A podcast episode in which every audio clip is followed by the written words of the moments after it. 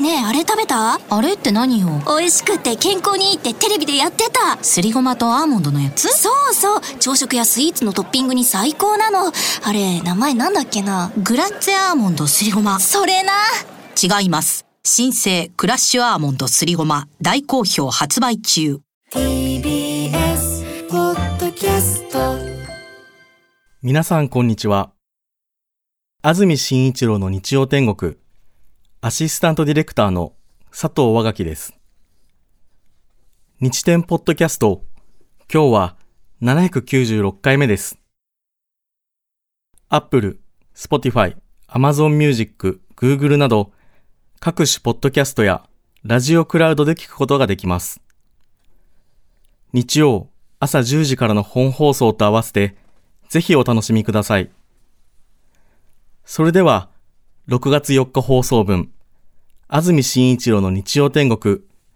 今日は番組冒頭をお聞きください。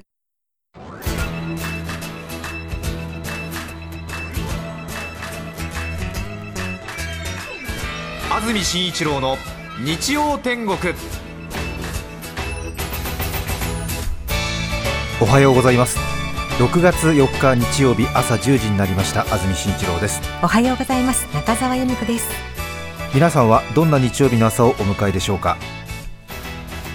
今日は台風一過非常にすっきりとした青空が広がっています。夏の空ですね。ですね。今日の関東地方は晴れ東京の降水確率午後夜ともに10%です。気温が高くなり蒸し暑くなります予想最高気温東京千葉で27度前橋で30度熊谷水戸で29度宇都宮で28度横浜で26度の予想です。30度を超えるところが出てきますね。前橋で30.2桐生でも30.2それから栃木の佐野で29.3埼玉県の寄居で29.1うん。なかなか。全国的に大雨になりました。新幹線などが止まり埼玉の吉川越谷の辺りではかなり浸水被害も出ているようです。台風2号の影響で梅雨前線が刺激され各地で線状降水帯が発生。木曜から土曜にかけて各地で記録的な大雨となりました。線状降水帯発生情報っていうのが出されるようになりましたけれども全部で6件で合わせて11回出たんでしょうかね。なので本当に愛知の方ではずっと携帯電話の警報が鳴りっぱなしといったような状況だったと思います。なかなかね6月にこれぐらい雨が降るっていうのはこれまでの経験ではあまりないような気がするんでやはり少し気象が変わってきてるのかなというような専門家の解説もありましたし今年の夏はさらに異常な天気の推移になるというようなコメントを私も昨日番組で聞きましたけれども例年にも増して注意が必要だということです。今週1週間の天気予報を見てみますと水曜日とそれから来週末また天気が少し崩れるということですね。この水曜日の雨をもってどうやら関東も梅雨入りになるんではないかということですね。最近はねあの少し後で修正したりとかしますので、梅雨入りしたと見られるっていうようなね、発表の基準になってるんで梅雨入りしたと見られるというふうに言うのではないかと見られるっていうことかな もうめんどくさい、うん、ね。うね。うん。そうだよあねちょっともう一回やってもらっていいですか？え何ですか？一回ではあのあそうですか？えっと水曜日の雨をもって関東地方は梅雨入りしたと見られるという発表があるんじゃないかと見られるって、えーことですね。えーうん、そろそろ誰かね、あれだよね、気象庁の人にえー言ってあげた方がいいよね、なんかね、あの気持ちわかるけどもそあの、怒らないからいいよですよね、うん。本当そうなんです。リラックスしてほしい、そうだよね。昔はだってほら梅雨入りですなんとかね言ったりとか 開花宣言しますとか言ってたんだけどもやっぱりなんかちょっとねそれぞれの地域によって違ったりとか、あるいはね後から当然修正したりもしますもんね。そうですよね。そういうことがあるんで、そのなんか、うん一応梅雨入りしたと見られるというふうな、えー話を出しますみたいなことにしてるわけでしょ？ね。本当にあのお察ししますご苦労をね。そうだよね。うん。まあ、あとはあんまり言うべきことじゃないけれど要はその気象庁の発表を受けてねその下流にいる私たちだよね。こう雑多なマスコミ業界なんかはさ、その気象庁の発表を受けてまたお知らせをその上で重ねるわけだもんね、そうするともう本当になんかね二重構造みたいななんかこのセーフティーネットの二重目みたいなのがあるわけですよ。なんか、今のお話がそうだよね。気象庁が梅雨入りしたと見られると発表したと水曜日に発表すると見られるみたいなその もう下々の者たちがさすごい仕組みが理解できましたね。うんということですよね。えーはい。さて今日は皆さんにプレゼントがあります先週もお話ししていましたが舞茸のプレゼントですね雪国舞茸極み白一株を50人の方にプレゼントいたします50人にプレゼントって嬉しいですよね嬉しいですね。もともとは先々週ですか。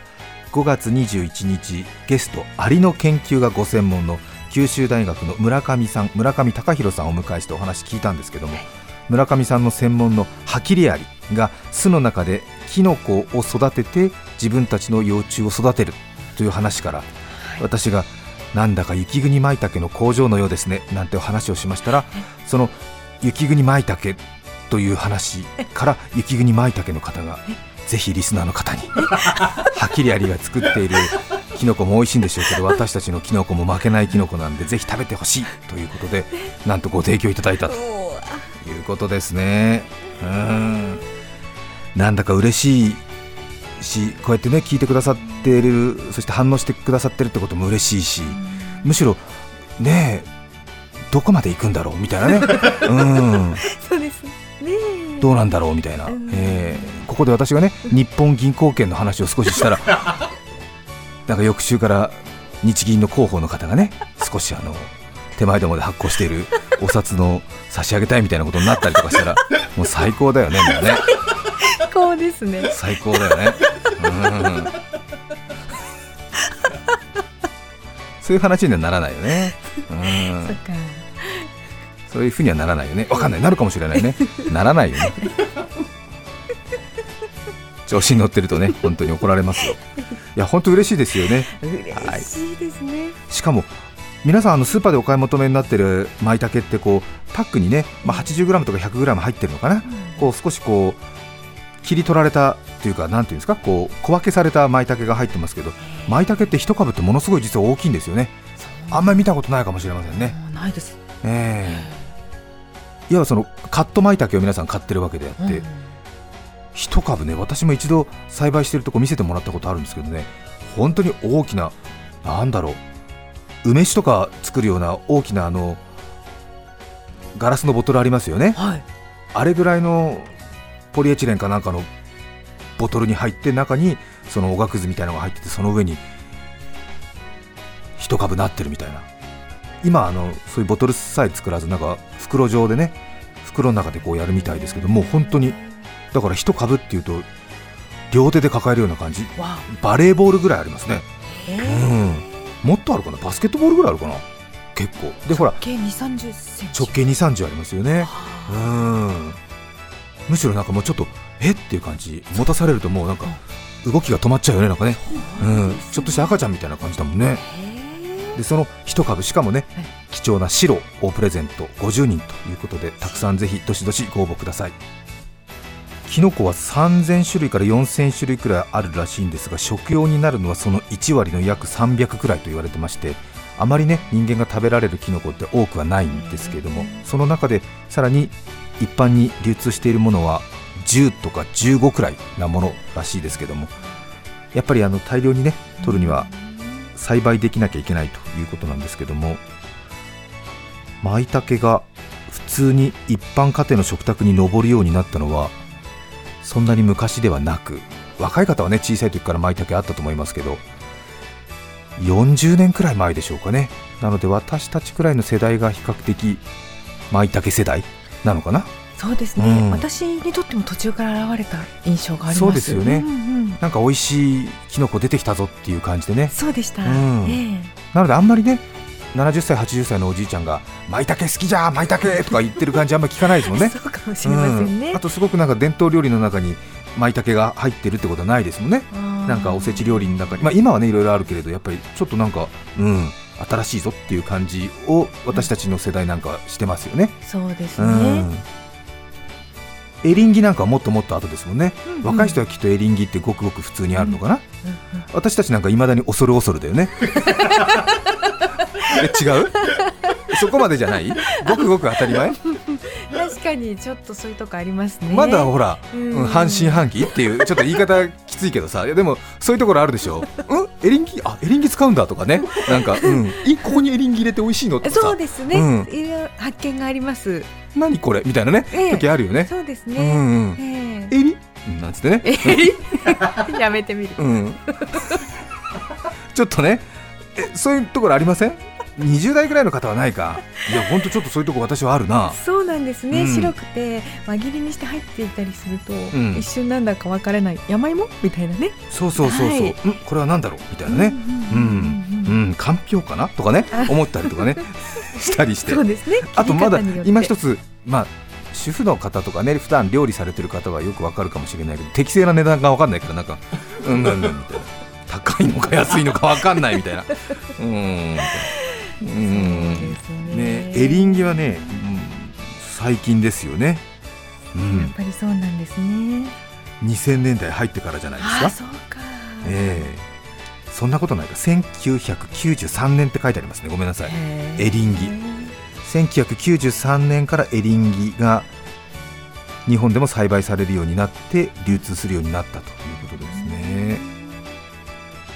桑田佳祐さんね。そうそうそうサザンオールスターズの桑田佳祐さんがエリンギを広めた大建物としてキノコ業界の中では桑田佳祐さんというともうみんなああエリンギの桑田さんかっていう。そうなんですか、え桑田佳祐さんがはい。音楽番組でエリンギ料理にハマっている。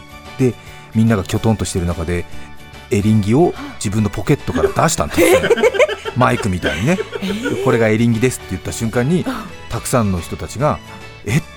エリンギって何？って思ってそれで初めてエリンギを知って美味しい桑田さんが美味しいって言うからみんなを食べてみようってなって流通量が一気に10倍とか20倍ドーンって膨れ上がったんですよ。なのでものすごいその PR 効果があったっていうことでキノコ業界の中ではもう桑田佳祐さんというともうサザンオールスターズではない、ええ。うん、エリンギを広めた桑田さん。偉人ですね。偉人だよね、うんいや本当に桑田さんがそれを言わなければ多分いまだにエリンギが広まってなかった。それぐらい言われるんですよ。特に一番大事な時にねあの一番その消費量が上がってくれないとこう軌道に乗らないような時に桑田さんがあポケットから。エリンギを出した。ねえ。すごくない？えーすごい。桑田佳祐さんってもうほとんど全員がサザンオールスターズの桑田佳祐さんでしょ、うん。まあ、桑田バンドの桑田佳祐さんっていう人もいるかもしれないけどね。原さんがお休みしてた時にね、あそうですね。ん。でもキノコ業界では違うんだ。から、うん。うん。エリンギの桑田佳祐さん。いや本当なんですってこれはね。これね私の話じゃあの大げさな話多いですけどもこれだけはね本当。え本当に。賞味等身大の話としてこれをお伝えしたい。ねー、そうなんですねえ舞茸私昔一度取材したことがあって本当にその栽培できるまでが大変だった。昔舞茸って本当幻のキノコって言われててで舞茸って書きますけどもまあキノコ取りに行って舞茸を偶然見つけたら本当になんかそれぐらい嬉しいから舞茸で舞茸。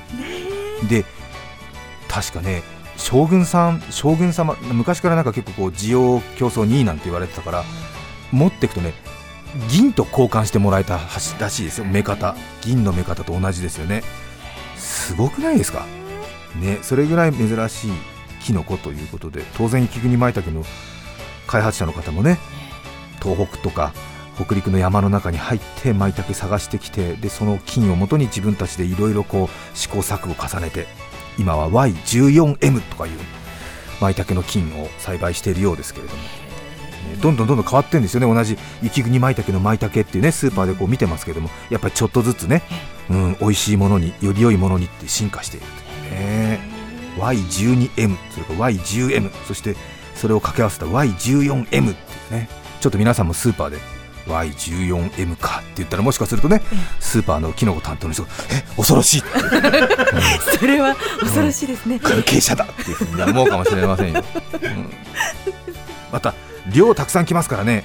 大体普段皆さんがお買い求めになっているのが1パック80とか100ぐらいで1株になりますとまあ1キロまでいきませんけども800とか900ありますからね。普段買う量の10倍来ちゃうっていうことでまあたくさんね家族で食べてほしいっていうのもありますし普段は挑戦しないようなメニューもねこれたくさんもらった時ってね、ええ。できますもんね。ね。普段はねちょっとなかなか冒険できなくても、あちょっとこれやってみようかなとかね。そうですね。普通にね素焼きしてすだちかけてお塩で食べても美味しいですしええ。やっぱりバター炒めなんかいいんじゃないですいいかですね。ね。お醤油とね。最高ですよいね。いですね。あとこう牛肉と舞茸のオイスターソース炒めとかね。まああとは天ぷらも美味しいんですけどもええフライにして。ええ私好きなのはねちょっとあの変わり種なんですけど細んちょっと大ぶりに切ってあの茎っていうか下の石突きのとこ多めにしてはい。食感強めの舞茸をホワイトソースちょっとくぐらせてからフライにするとですねちょっとなんかカキフライみたいな食感になってでうんなんかこうカリカリそしてザクザクっていうような感じの食感がまた良くて美味しい感じでちょっと小ぶりにねカキフライよりちょっと小さめぐらいの俵型にしてミックスフライ。どうでしょうかね。おしゃれ。おしゃれ。ねえ。うんちょっと私の歯切れ悪いのはこれ私まだ食べたことなくてあの写真見ただけなんですけど。でいいなと思いいったんだ。なと思ってやらないでしょ私。ホワイトソースの。なるほどね。うん。ちょっとやっぱり後半嘘つききれなかったね。いやいやでもそういうの私もあります。うん。うん。あの写真見てさ食べた気になって人に勧めるんだけど食べたことないっていうさ。だって美味しそうだったんだもん、うん。うん。うん。そうなのよ、うん。なんか鶏肉と合わせるとすごくいいってね、私も読んだ。でもやってないでしょ。そうね。これ舞茸ってほらやっぱりと思って。80g とかスクショした 100g ぐらいしか買わないからあんまり冒険しないからね。そうん。そうだよね。いや舞茸余ったわっていうの人あんま聞かないよね。そうですね、そうだね。舞茸買ってきて舞茸余らせたらむしろなんか才能ないなって思っちゃうよね。ね本当にすぐ使っちゃいます。すぐ使っちゃうもんね。きのこから出るね出汁が美味しいですからね。お鍋なんかにしてもいいですよね。ですし、ん。焼き物のそばにそっとちょっとフライパンのそばに置いて一緒に焼いちゃってももう美味しいです。しそうですね。うん。しかも今回は白ということで白はね栽培がなかなか難しいと言われてますけれども苦労の連続だったというようなストーリーなどもウェブに書いてありましたけれどもその雪国舞茸さんの作っている新しい極みという株の白ですねこれを一株大株でプレゼントということです。それでは今日のメッセージテーマこちらです。乗り物の話です。杉並区の島猫さんからいただきました。ありがとうございます。ありがとうございます、初めて投稿します。ありがとうございます。嬉しいですね。ありがとうございます。よくある話かもしれませんが子供の頃バスのアナウンスの女性の声は生身の女の人が喋っているのだと思っていました。でもどこを探してもそんな女性はいないのできっとバスの屋根と天井の間に寝そべっているんだ。大変な仕事だなと心配したりいつも同じところで同じことを喋るのすごいなと感心したりしていました。大人になり当時幼稚園生だった娘にバスに乗った時この女の人の声さ天井と屋根の間から喋ってるんじゃない？とちょっといたずら心で言ったところ、はははと苦笑いされてしまいました。生まれた時からインターネットがあるキッズには通じなかったようですね。島猫さん44歳の方。娘さん合わせてくれたんだ。ねえ。ははは、うん。確かにでもね。ええ。うん。そう。いや私も乗り物好きでバスにずっと小さい時から乗ってましたけど私幼稚園バスがなかったもんですから路線バスでビフォロ大谷幼稚園ってところに通ってましたけれど、北見バスっていうバスに乗ってたんですけどあのねバスのアナウンスどのタイミングでやってるんだろうとかねあのボタンを押すと流れるんだとかねうん。なんであの運転手さんこのタイミングで押すんだろうとか前の停留所出てからすぐ押すタイプの運転手さんだとかねいろいろ考えたりとかね。そうでしたか、うん。うん。気になりますよね。あの東京の都営バス中心にたくさんのねバスアナウンス担当している女性の方一度ねゲストをお迎えしましてね私たちもお話聞きましたけれども私たちはいろいろ裏話を聞いてしまったんでなんかもうバスに乗ってもね鉄井静子さんっていう方なんですけども鉄井静子さん鉄井静子さんの苦労が忍ばれてなんかもうバスの停留所のアナウンス聞くたびになんかグッときちゃったりとかねしてね、そうですね。うん、えー、そうなんです。私もそうです。撮り直したんだ。とかね。哲井さんこれ1日9時間も10時間もぶっ続けてやってんだよ。とかね、うん、全国分やってんだよ。とか、うん、知ってるなんて思って。そうそう、うん、いろいろねやって。振り仮名振ってんだ。とかすごい。私はね哲井さん大ファンなの、うん。いいお声でね。そう。熊本出身の方でね、うん、熊本がすごい昔からバスセンターとかあったりバスの街だったんでバスに関わる仕事したいっていうことでねそういうバスアナウンスの仕事になったっていうことですよね。うん。そう。アナウンスの仕事してる人はぜひね哲井さんの仕事見てほしいなっていつも思ってます。素晴らしい方。船橋市のほっぺたさん女性の方ありがとうございます。ありがとうございます。乗り物の話です。4歳の息子がどっぷり働く車にはまっていて特に救急車消防車パトロールカーが大好きです、はい。毎日元気に大きな声でうーカンカンカンカンヒーホーヒーホーとうなっています。ねえ。働く車って本当魅力的だよね。本当そうみたいですね。男の子に限らないよね。女の子もね。うん。好きな子は好きですよね。そうですね。うん。え確か春休みに東京 MER の再放送を見て MER カーにもハマりあるね ER カーあの鈴木亮平さんがええ。外で手術する大きなトラックの救急車スーパーアンビュランスみたいなね。えね。うん、はい。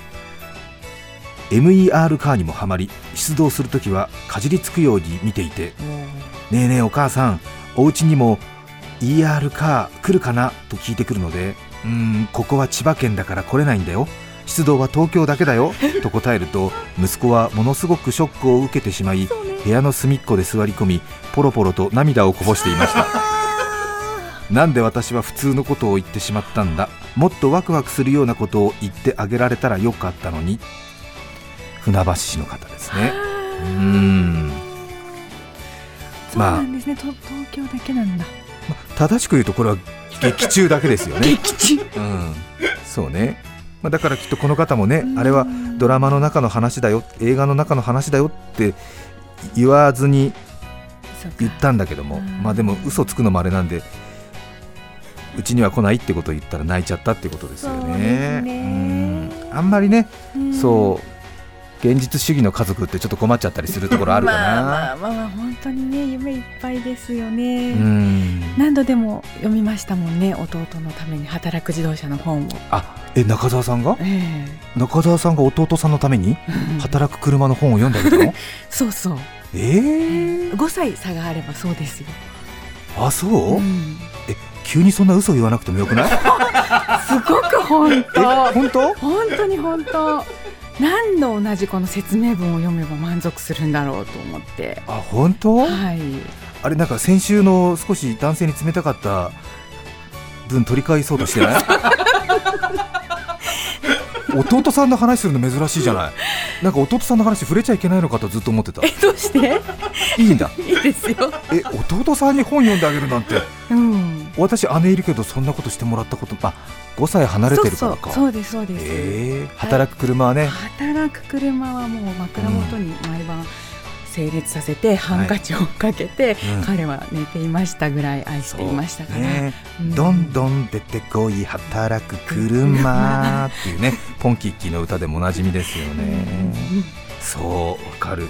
私はね姪っ子が働く車じゃなくて新幹線に異常に興味を示した時期があってうん。3歳くらいかな。で私もまだ若かったんで20代くらいだったのかな。その姪っ子の新幹線が好きっていうなんか気持ちを正面から受け止めてで私もちょっとねおかしなところがあるから普通になんかあの止まってる新幹線見に行けばよかったんだけど本当の新幹線の力を見せてやるって言って本当に新幹線が好きだったら本当の新幹線をぜひ見てほしいって言って早稲田本庄か熊谷まで行ってその要はあのものすごいスピードで通過する？ああ通過する、ええうん。通過する200キロ、250キロで通過する新幹線が一番迫力あるからって言って、わざわざその確か熊谷だっけなまで連れてって、で熊谷で止まる新幹線に乗ってでそれで帰ってくればいいのに熊谷に降りてで今から熊谷を通過する新幹線が通るからよく見てなさいなんて言って、そしたら向こうの方からね白い点が見えてそしてホームがもう本当に地震のように揺れるでしょガーンガーンガーンガーンガーンガーンガーンガーンドンドンドンドンドンドンドンドンってくるでしょえババババってなるでしょそうねパンチパンチパンチパンチって言ってそしてどう感動したって言ったら横で大泣きしてたよね嫌だったうんうん嫌だったみたいね嫌だったうんでうちの姉にねバカじゃないの？って言われたけど。うん。でも新幹線の本当の凄さってここなんだけどなと思って。ね そっか。え。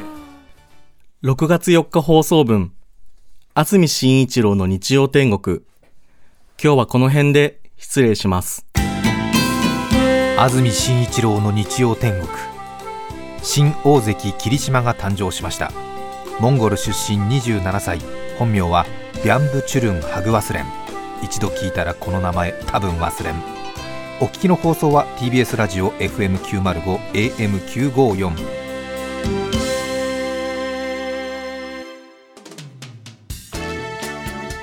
さて、来週6月11日のメッセージテーマは、練習していること。ゲストは、ゴリラの元飼育員、黒鳥秀俊さんです。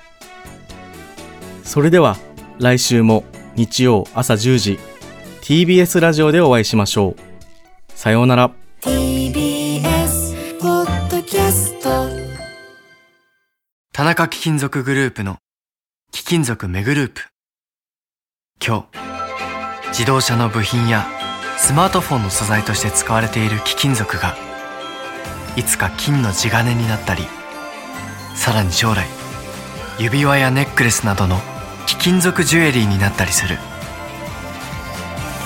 私たちの仕事は貴金属をいろんな形に変えながら誰かの夢や喜びを未来へと何度でも再生すること。